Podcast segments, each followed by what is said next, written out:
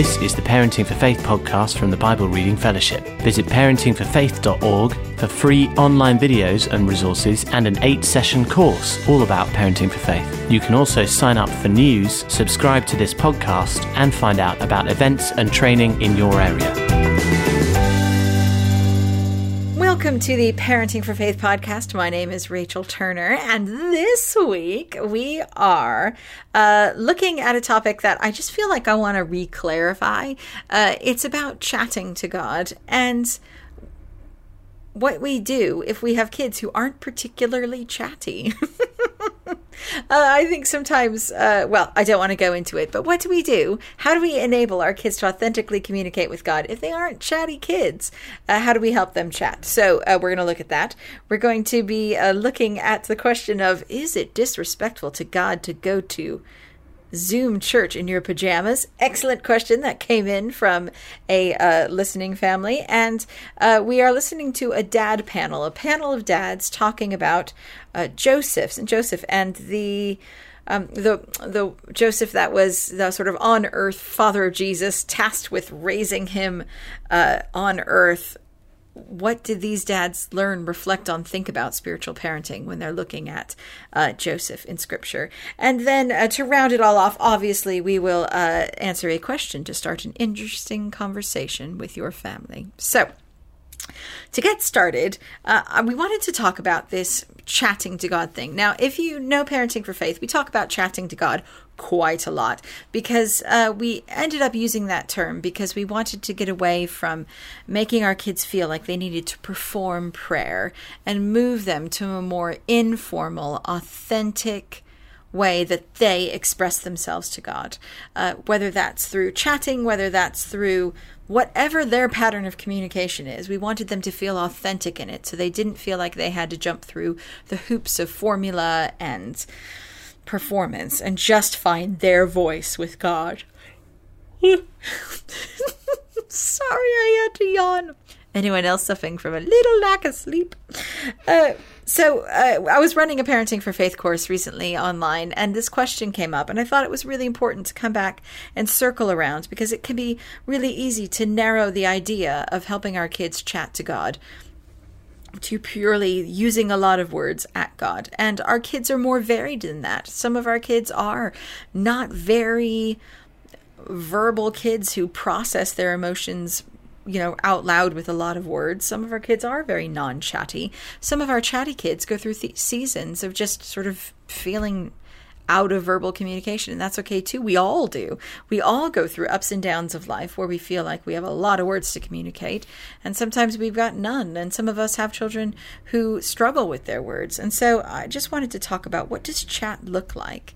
In a, in a broader sense, because chat was never meant to say, kids need to use specific verbal words to talk to God. It's always been about helping children find their authentic voice with God, their authentic communication.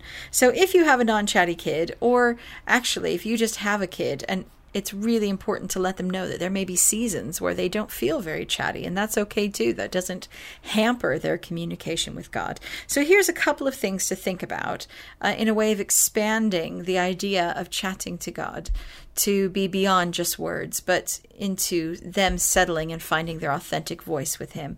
Um, one, I would just really encourage you to know that chatting to God, their communication with God, will look like them if you have kids who I don't know why I'm yawning so much. If I stop every time I yawn, it's going to be bad. You're just going to have to stick with me. Uh, chatting to God will look like your kid. And if your kid is has so many words that they just overwhelm you with their thousands of words, then they're probably going to feel comfortable chatting to God in that. But if you have a kid who is a much more contemplative, you know, quiet kid, that's okay too. What we're looking for is helping our child communicate in their authentic personality way with God. And therefore, it will depend on their personality, it will depend on their age. It will depend on their friend patterns. You know, you can sort of look at how they communicate with their friends or with you and think, okay, this is their just pattern of communication with their relationships. How can I help it look like that for their relationship with God? So swing away from performance to that sort of personal thing. And I think sometimes what can happen is when we when we focus on praying out loud, um, it particularly in a corporate environment. It's a different skill. Praying out loud in a corporate environment almost becomes a leadership skill rather than a personal, hidden, heart to heart communication with God because it's for a different. A, per, different purpose. We're bringing our hearts together to communicate to God rather than just what's dripping out of mine. And so, you know, we really are looking for a chat that reflects your child's personality, friendships, age. And so you might just want to take a step back in looking at how your kid chats, uh, how your child communicates to everybody else and think is is this what their relationship with God looks like? Whether it's a teenager, whether it's a kid, um, no matter how old they are, have I equipped my kid to feel that however they communicate, is beautiful and they can do that with God.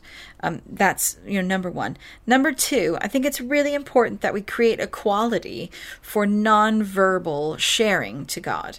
Um, are we modeling in our own lives that there are times where we don't have words? You know, I often tell stories about how the time I was just so upset I had no words and I just cried at God, or I was just upset, so I just said, Come on, God, let's go for a walk. And I didn't talk to him at all, and we just went for a walk around the block because I just needed to go for a walk and I wanted to do it with God. Are we creating equality in our in the windows that we create into our own lives, in the stories we tell, in the framing that we we we create to say, you know, oh, I just love that I was talking to my friend and he goes for a cycle ride with God and he says he doesn't talk to him at all, but he just likes being with God and nature. I thought that was cool. Are we framing for them? Are we saying there's an absolute equality in how you open hearted communicate with God?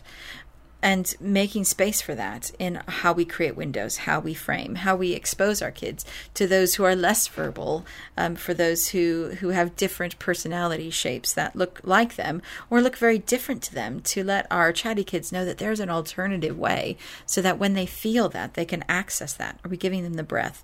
Are we talking about emotions? Are we talking about being still? There are so many times in my life where I've I have needed I had no words and I just had to sit and be still and trust that God could search my heart. Do we share stories of, of kids who just know and are sure in the companionship of God? I know many kids who when I say, What is what does life with God look like for you? They say, I don't talk to him very much, but we spend the day together. He's sort of with me and I just know that he's there. So if I wanted to talk with him I could, but most of the time he's just sort of is with me and gives me what I need without me even needing it. Well, that's fantastic. I don't need you to be like, you really should chat to God more. For those kids, the, the companionship is what is powerful. The, the constant open access to God, that if I needed Him, He's already there, was what enabled them. So they maybe chatted to God once every three days for a sentence at school, but he was always there when they wanted it and that's how they talk to their friends anyways. Are we helping them know you know i was just showing this picture to god or i was i was remembering this and i was talking to god ab- about this. I was just saying hey god look at this memory. That was really cool. This sense of of a history shared together that you can show.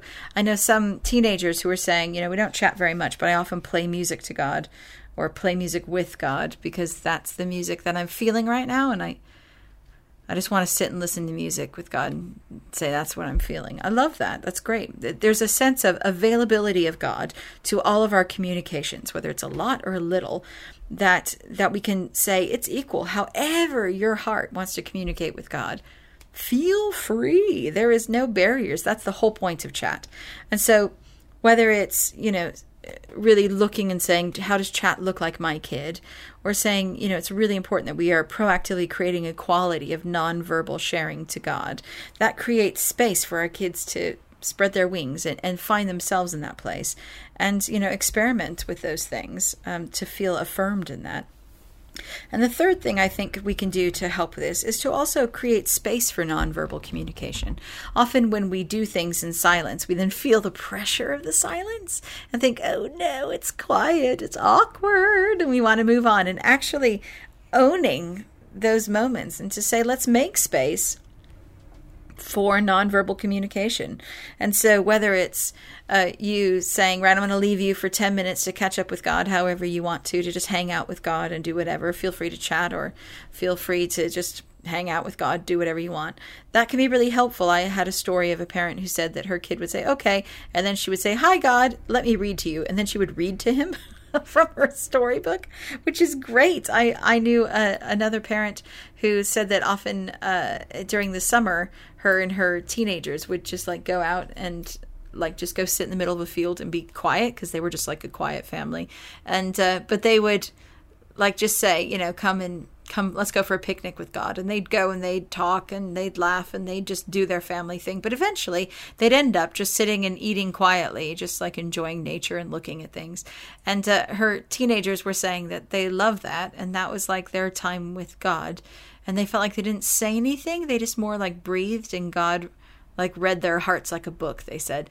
And I loved that idea. And those teenagers eventually said that that's what they would do sometimes at school is they would go and sit on a bench somewhere and just sit in peace and quiet and let God read their hearts. And I thought that was a really interesting way of doing it. This creating space for nonverbal deliberate communication to ask questions like, you know, what does life with God look like for you? In this next couple of months or what does it look like for you now and to normalize that it's okay to say i'm not using a lot of words but i'm I'm liking playing music or something, and to have those conversations. So it's not just, are you praying, but to create space for those conversations. I know some families just put on worship music in the background to just create that atmosphere of worship so that your heart can come alongside it and say yes to it without feeling like you needed to make something formalized in prayer. Chat is only a very imperfect word for helping our kids find their authentic expression to God. And that's that's the journey. So if you have a non-chatty kid, there's always ways of helping them take their next step. And if you have a chatty kid who just needs permission to not have to all the time, that's important too. So I just encourage you to do that. Expand the idea of chatting to God in your next season. And I hope you keep yawning with me. I'm gonna yawn again. Oh man. I need more sleep.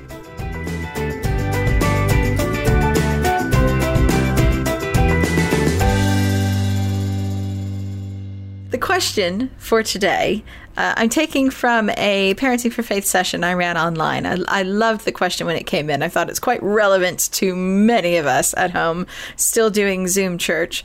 Uh, and as we begin to transition back into live church, it's a it's a live topic. So the question is this: My husband thinks it's disrespectful to God when my son wears PJs to church on Zoom. How would you get around this? which to me implies that the asker has a differing view.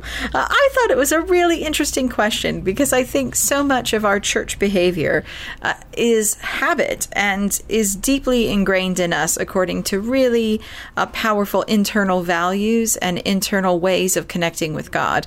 And sometimes it comes out in specific behavioral choices. So, you know, whether or not we dress up for church seems like a fairly straightforward thing. Like, I want you to dress up for church. It's respectful to God. Let's do it. But I think, however, whatever you decide to land on, I think what this does is open up a really interesting conversation that can actually create a really powerful parenting for faith uh, moment because I think it would be great to have a conversation about the deeper values that are underneath this, which is that your husband deeply wants to respect God and wants your children to have that sense of honor and respect towards God. And I find that interesting. And I would love to to facilitate your view of that and your husband's view of that and your kids' view of that in a conversation. For instance, what does it mean to respect God? What does does God ask for it? Is that something that's about our positioning of our hearts? Uh, what does it mean, and how does it work out in your life besides what you wear? What does it work out in other ways? Um, before you get to the behavior boundary, to talk about, you know, to you, why is dressing up respectful to God? Um, how does it affect you as a person in your connection with God at church? Uh, how does it affect your approach to church? How does it affect other people? Um, and why do we respect God? And does God care about clothes? And why do you choose to do what you do? And why does your husband choose to do what he does? And what do you as a family want to do so that you can come uh, to church with with having thought through this together? And whatever you choose, it's really worth having this deep values discussion about it because often we, we haven't had it. And that means whatever behavior you land on your kid will see it as part of the wider understanding of who God is, of how we engage with Him, of how we work across people who have differing opinions, and how we navigate um, finding our place with God in that, and our choices, as well as just being part of a family and deciding, you know, what your parents have decided to do, you do. So I would suggest you have this value conversation and to be open and willing to say wherever we end up with it. I think it's a really good question mark because because this isn't the only time we're gonna we're gonna hit this question. So enjoy having a really good conversation. Ask the questions. Create windows into your life. Talk about your thought processes of what you think and how it affects you. I know some people talk about clothing being a distraction or it enables them to feel more relaxed. Therefore, they disengage and they become more. Um, receiving, you know, like they're just consuming what is being on, and maybe that's what's behind it. I would be so interesting on what uh, interested to hear what's going on behind the behavior, so that you as a family can really explore an interesting question together. So it's it's a non-answer. It's have a deep conversation about the value underneath it. Answer, uh, and see where you end up. Uh, you, you, never know. You might get turned on around on it. Your husband might get turned around on it. Your kid might be turned around on it. You and your husband might be like, "No, PJs is the right way," and your kid's like, "I disagree. I think we should get dressed up." Who knows? But have this beautiful conversation about the values of it underneath.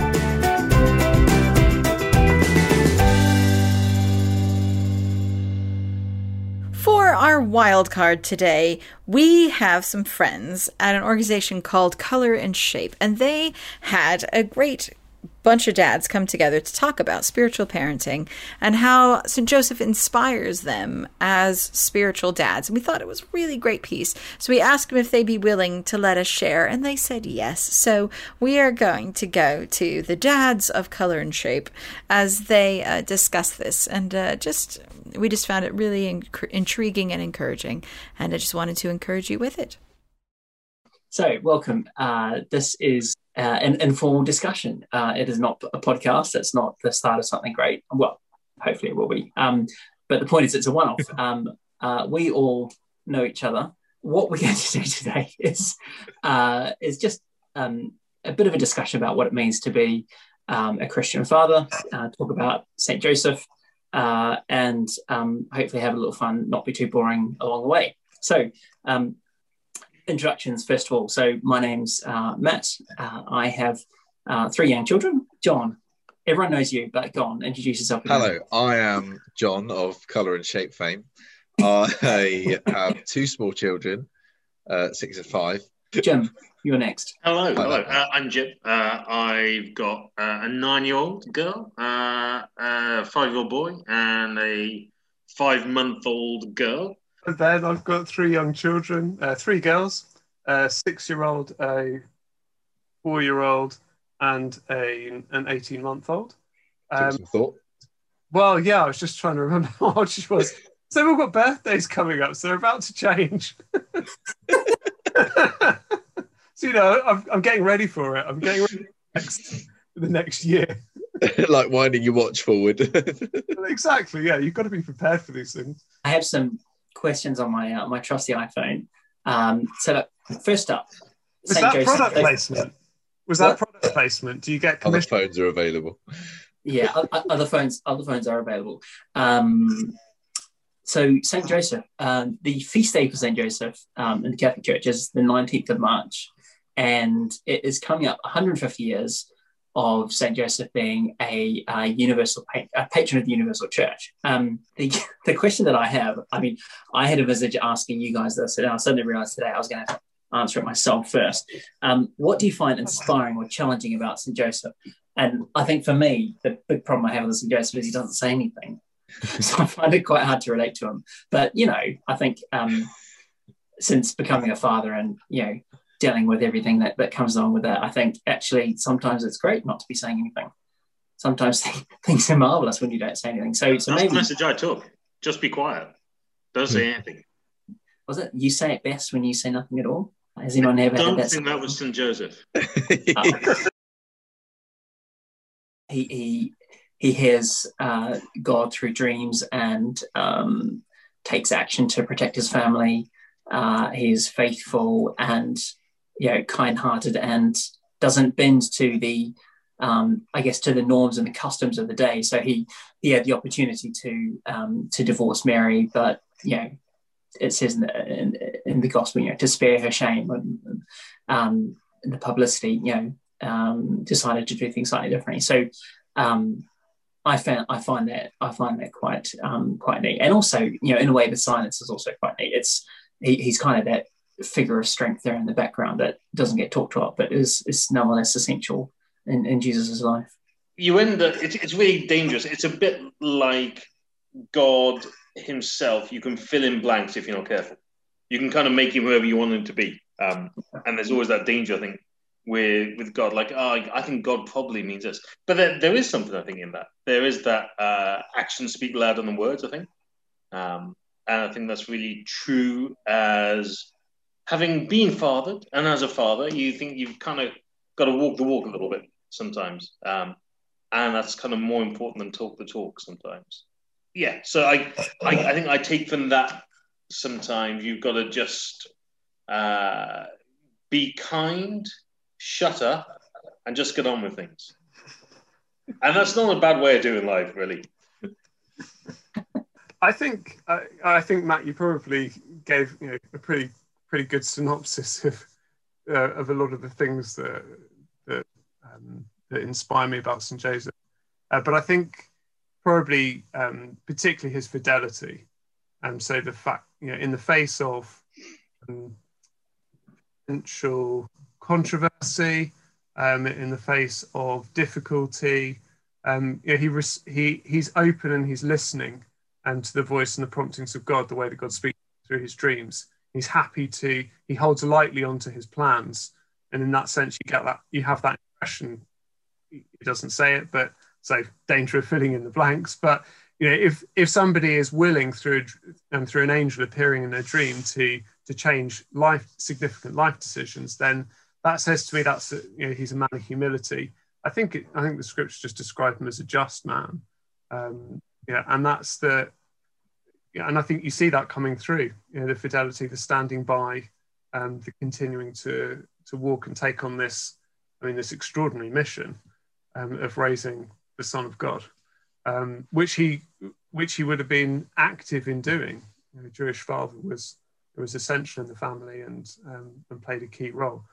And yeah, it's always dangerous to judge parents by how their children come out, unless they're good, in which case I'm quite happy to be judged by my children coming out well.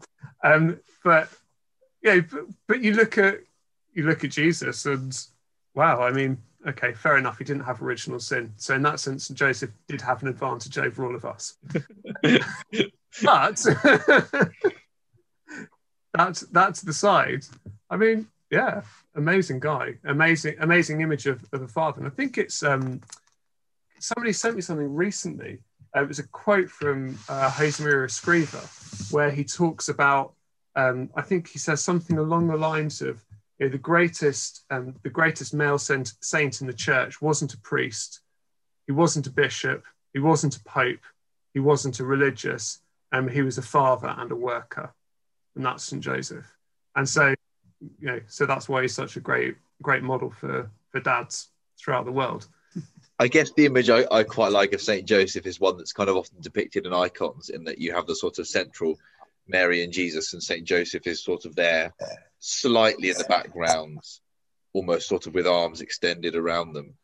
And for me, that's kind of the image of the father who sort of steps back and creates space and I quite like that about Saint Joseph's Saint Joseph's silence, Saint Joseph's humility. He's the kind of the father who who creates space for this kind of incredible relationship of Jesus and Mary to to kind of take place. Um, I guess that's something. Whenever I see that image, we have an icon of it in our house. That's something that I find kind of inspiring about about Saint Joseph.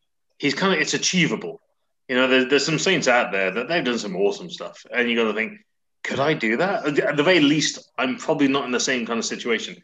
The whole martyr thing just isn't a thing that's in my in my life as far as I can see, and I'd have to go seek it out if I was going for that kind of thing. But you know, the whole okay, I can I can do the St Joseph thing. I can do that. Um, Yeah. and that's that's more than a lot of other people. I'm like, don't know if I'm up to that, but I think you can be St. Joseph in a you know you can follow his lead at the very least.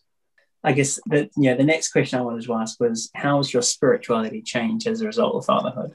My memory is getting worse. and worse. I'm, I'm just actually struggling to remember what, what things were like before I became a father and before I got married. And It's a whole life away, isn't it? That's the thing. It's it's, it's literally another existence, isn't it? Like, yeah, and I think um, it's you, you, you, you, the role is expanded. I mean, it, it, it sounds probably quite obvious when you, when you say it out loud, but the, the, the role has the role expands. You know, you, you're, I guess, who you're called to love and how you're called to love, and um, prayer as well, like the things that you need to pray for and the things you need to think about.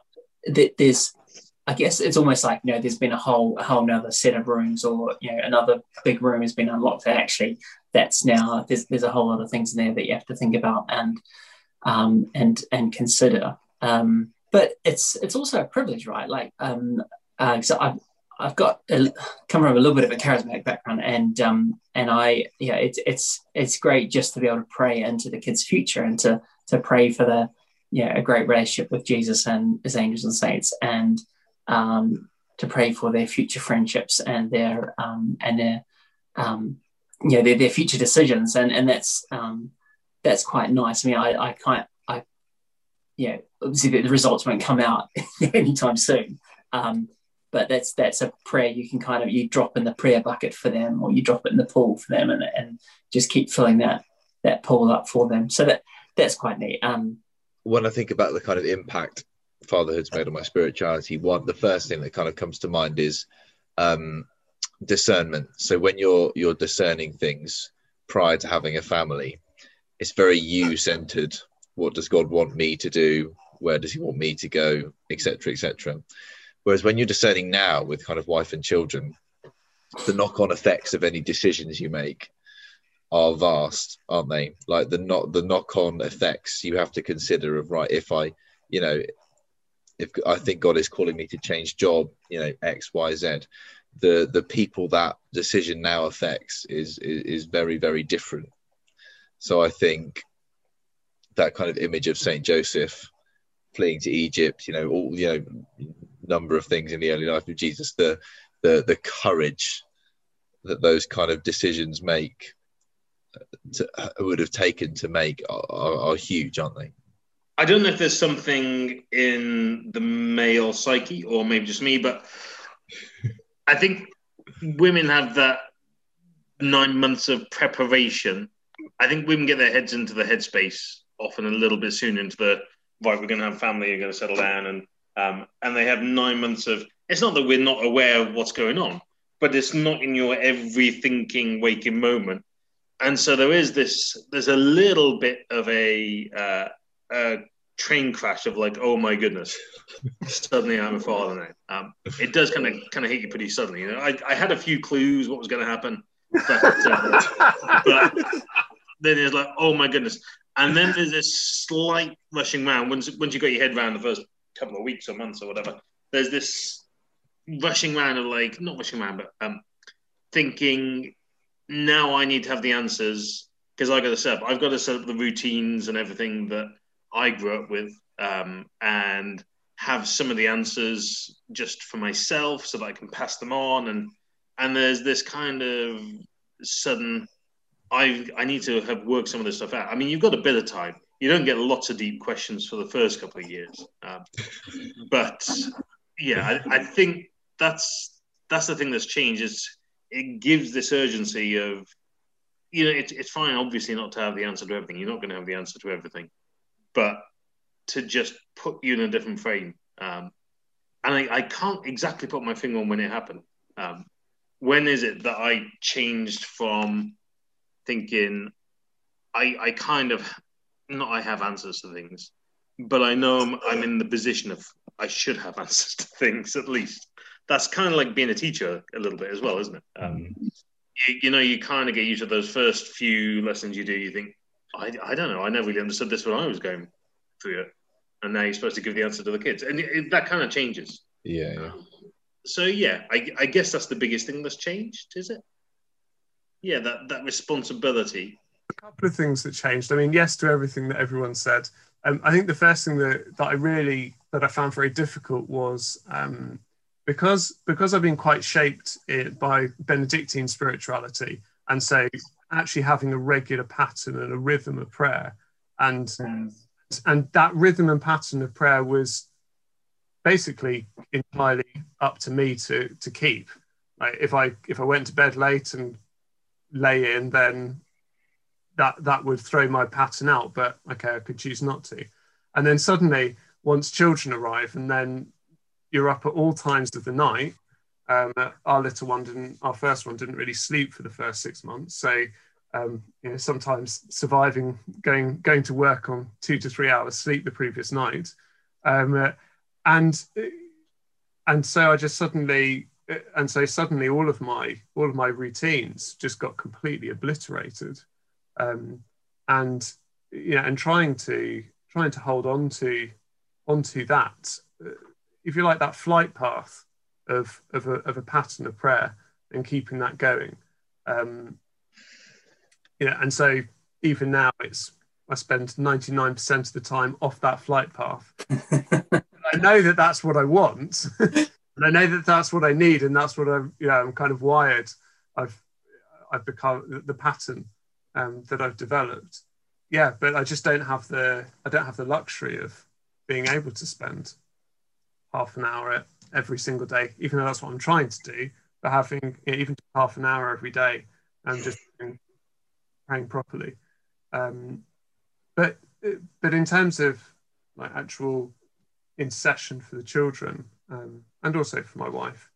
Um, you know, one of the things I do is every night before when I go to bed, um, I'll actually just go into their room and just be praying for them um, as they sleep um, and praying for their future. And yeah, if there's something that's happened in that day that I know they found difficult um, or or anything like that, then I'll pray specifically for them for that, that it won't impact them in a negative way or pray for their protection yeah, and as you were saying, Matt, praying for their futures as well, and always and always just trying to do that with a with a listening heart. So again, perhaps you know, learning from St Joseph, the mm. and listen and wait for the inspiration, in order to then go, okay, this is how I need to pray for this daughter this evening.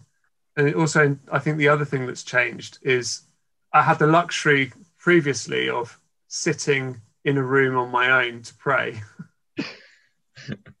now, even if I'm getting up, even if I somehow manage to get up before everybody else, one of our daughters is, a, is an early riser. And by an early riser, I mean an early riser. Um, and so no matter what time I get up, she will inevitably come in uh, yeah, when I'm trying to pray. And so, and so it's, it's quite interesting though, because then, because she sees me doing it, um, she'll sometimes she'll just come and sit. Sometimes it'll be, Daddy, can you read me a book? Can you read me a book? Can you read me a book? Can you can we do this? Can we go down? Okay. Well, you know, Lord, you created her, so I, obviously you don't spend time with you today. I need to spend time with her, um, or spend time with you through her. Although I've no, I haven't worked that one out yet. Um, but what's happened is now now sometimes she just says, "Oh, I'm just going to go and have some prayer time," and just kind of takes her off to the little prayer space we've got in our room, and um, yeah, so it's just interesting seeing that. Oh, okay, yeah, you're you're seeing it modelled. Um, mm. you, you, don't really know what I'm doing because I'm just sitting there in silence, but but you're trying to you're trying to imitate it. Um, and it was it was the thing that that my wife said last night. She we were, we were laughing about the fact that uh, children are hardwired to imitate us, to imitate parents in both the good and also unfortunately the yeah. bad. And you see that when you know when you've got those moments of where things blow up a bit or you really don't model good behavior and then a day or two later they're doing it to their sister and you're going yeah i know where that came from. Epic fail. I bet st joseph didn't do that. So yeah so there's been there's been so many changes. Um, but that's the yeah that was the thing that first came to mind with the with the question. Last question then we're gonna and then we're gonna finish. Um, uh, what do fathers need what do Christian fathers need? Um, and I'm not going to go first because uh, I can't think of anything. Um, John, I can. I'm look. I can see you next to my picture, so I'm going to ask you. I'm going to pick on you. What do fathers need? what do fathers need? I think fathers need. That's a hard question to answer, isn't it? I mean, in, in a way, you could write an endless list, couldn't you? I think fathers need. I think, like Ben was saying earlier, I think fathers need to carve out space for that relationship of prayer to form. I think as a as a kind of you won't like we were saying earlier when you're sort of single or, or newly married or whatever you can just find the time to pray or whatever as a father you really have as a a, a work of will have to work in that time of prayer Mm.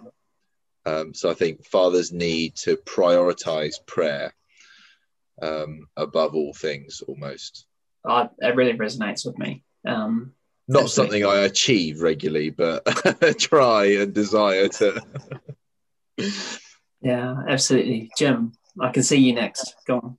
Okay, okay. Uh, I part of the masculinity thing that would be saying, "I don't need anything. Okay, just leave me alone. I'll, I've got this. I'll cope." Um, yeah and so, say you need sort of that slightly the space to be a father.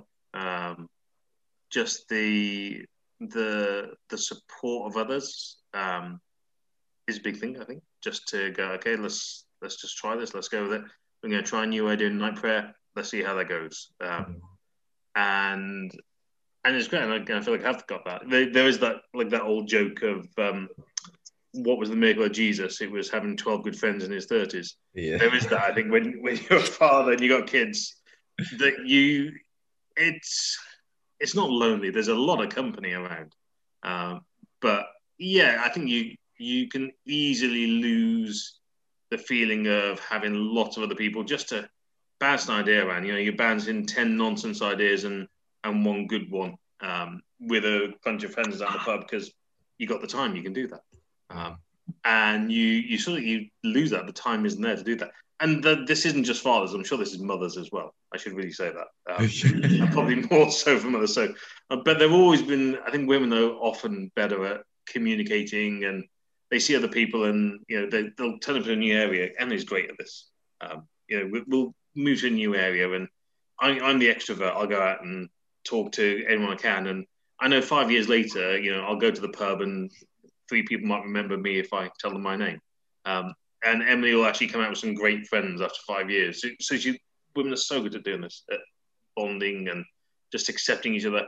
And I think it's it's harder for guys to do. I think it's harder for fathers to do. I think you're just aware that you've got this responsibility, um, and you know it's fine. It's a good responsibility. It's a great responsibility. So what do we need is, um, yeah, it is that time for prayer, that time for reflection.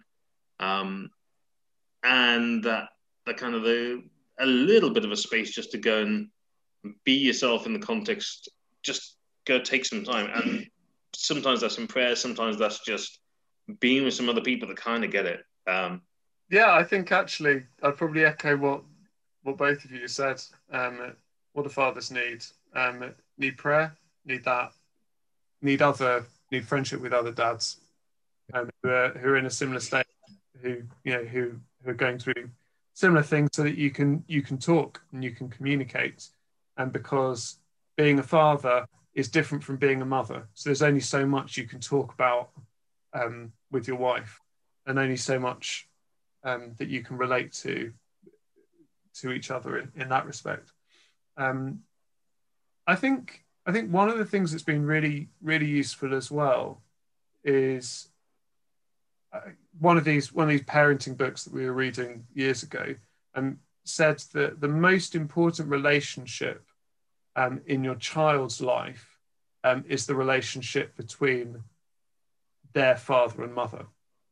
I think that's a re- that was a really great principle that we took and, and really held on to. Um, so understanding that if you know my relationship with Katie is good, and uh, so if I if I stop investing in my relationship with Katie for the sake of the relationship with my children, actually I'm doing my children a disservice. Um, and so recognizing the primacy of that relationship over the relationship with children, and I think this is naturally more challenging for mothers um, than it is for fathers um, to, to to actually keep things in that order. Um, just from conversations I've had with you know, with friends. Yeah, and so I think that just that just then creates a stability in the home, and which then makes makes everything else easier, at least in theory. Yeah, I'm not sure that anything is easy, but then but then this isn't meant to be easy. This is meant to be making us holy. saint makers. Yeah. Is that what they're called? There isn't really a lot that I can I can add to that. I think I think um, I think there's a there's an aspect of humility which uh, I, I, I think I think fatherhood you can kind of come into fatherhood with some really odd ideas. I know I certainly did, and I, I had to unlearn a few things myself. Um, um, and it can actually be it can be a, a bit oppressive. I think and, until you get under the skin of it, I think it can be quite oppressive having to measure up to to God the Father. And and I think sometimes we just need to cut ourselves a break. And it is it is difficult. Um, but look, you know, yeah, that personal relationship with Jesus is so important. The prayer time, the humility, carving out time for yourself, you know, that support network, relationship with um, with your wife or partner. Um, Do you think that St. Joseph had everything that we just said we need? Do you think St. Joseph had it? what what was what was Saint Joseph like with his mates? I guess I guess you know at, at least in in in Israel, you know, in that time, you probably if you went off to Egypt for a couple of years and then you came back again, everyone would probably still be there, and they'd be like, Yeah. "Oh, yeah, we, we kept your place empty for you. We thought when they uh, when they lost Jesus at the in the temple, they were traveling as a in a in a the scriptures as a caravan, as in Yes. a long collection. So their assumption was Jesus was with extended family, whatever that looked like. So presumably there were lots of networks of relationships yeah." intrinsic to Jewish society. Once again, thanks very much. Uh, great conversation. Um, and would like to very much like to do it again sometime. Um, perhaps not with the, the pressure of the recording, but um, um, uh, thanks very much. Um, and I'll see you on the app.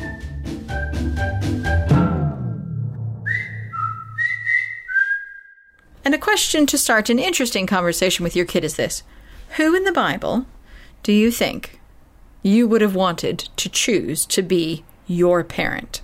With the caveat that it can't be Jesus or God or the Holy Spirit because, you know, all of the theological reasons. But who in the Bible do you think you would have chosen to say that person would have been really fun to have as a parent? Have an interesting conversation.